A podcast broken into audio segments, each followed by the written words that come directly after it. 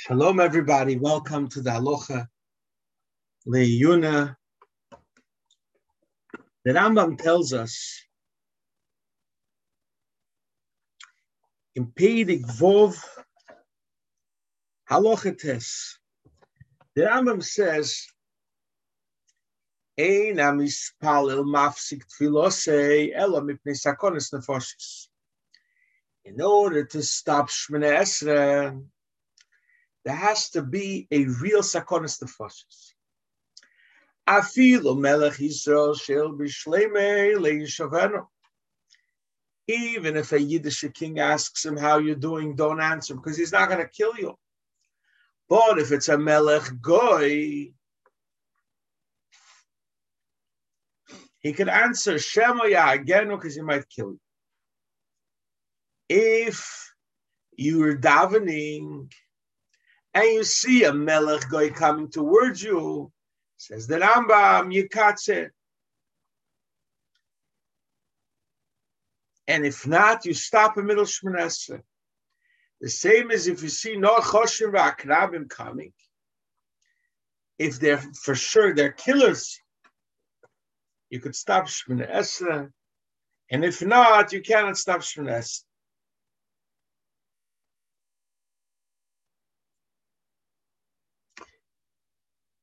Now, they bring a Tesis Rabbeinu Yoino. The Tesis Rabbeinu Yoino says that we see here from the Rambam that he could only move if it's Sakonis Nefoshes. Because the Rambam says, Poisiku Beireach. He doesn't say Poisik and he kills the snake. Is a raya that moving is also a problem. Even though sometimes you're allowed to move.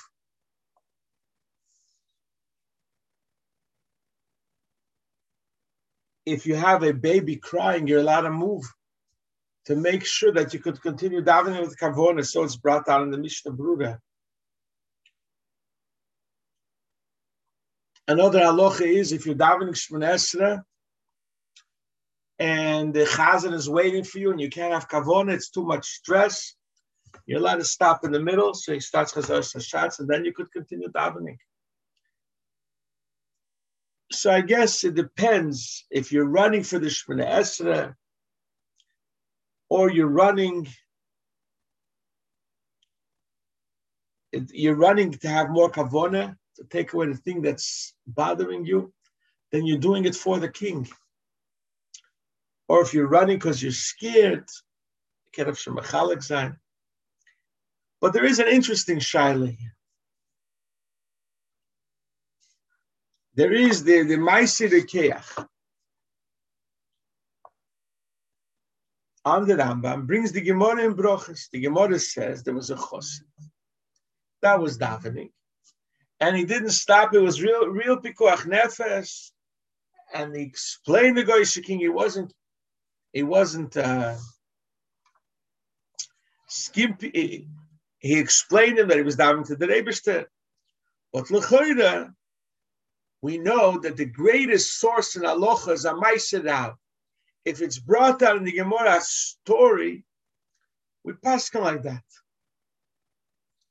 So why the, the, the Maiser answers, why don't we pass like that? That even if it's a real Pikuach Nefesh, you shouldn't move.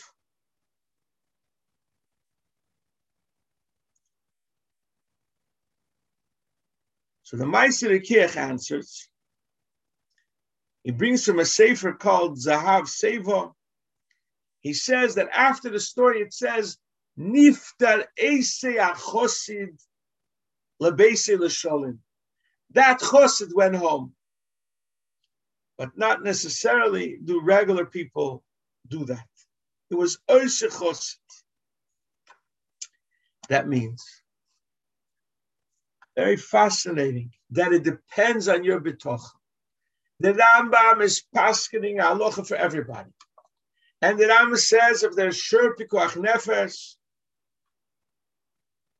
sofik pikuach nefesh, melech goy, or sofik from a poisonous snake, yafsik.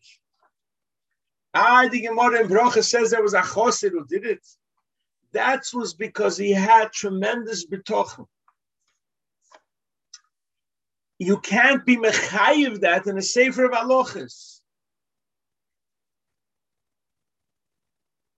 I heard a story of my mother's cousin, Abchai Meir Mikowitz, from Montreal, of Sholem, special man.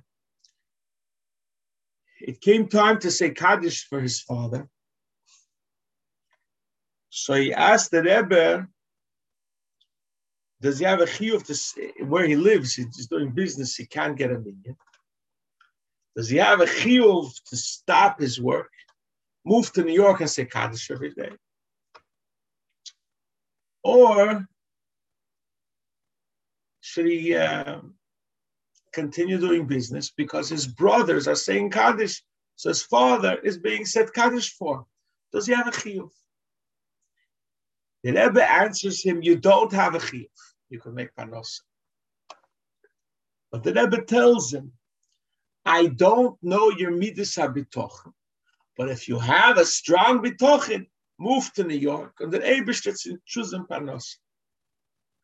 What happened was that he moved to New York, and then he had a deal in Ireland that he made Parnosa made up for that year and a lot more. But you see here the same gang of the Rebbe. The Rebbe first told him what the halach is. The halach is that you don't have to move. Panosa, panosa is important.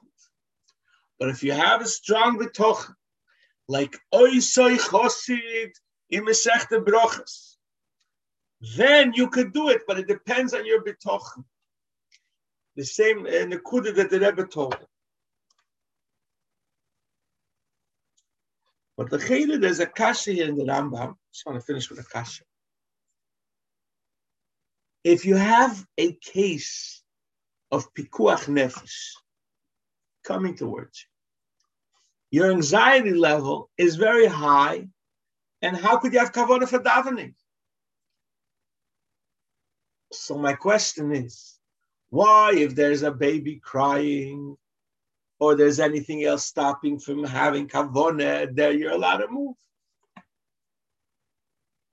And why by pikuach nefesh?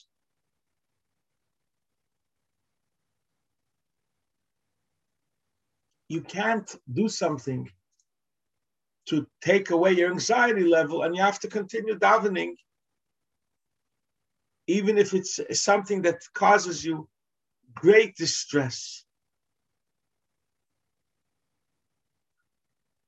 And the Chayre the beer is like this. The Rambam writes in yesterday's Rambam that tefillah is kavona. The the the the the tefillah is kavona to think that you you're standing before the Shekhinah between someone who controls the whole world who could do everything. Part of it is to know that he'll take care of everything and mivaft sich allein im Eberstens hand. So it's going against going against tefillah. You're standing before a king. Melech Adam. Cell phone rings, emergencies come. You're busy. You, you, you don't turn around to talk to people. Halachas kam bekam van Ebersten.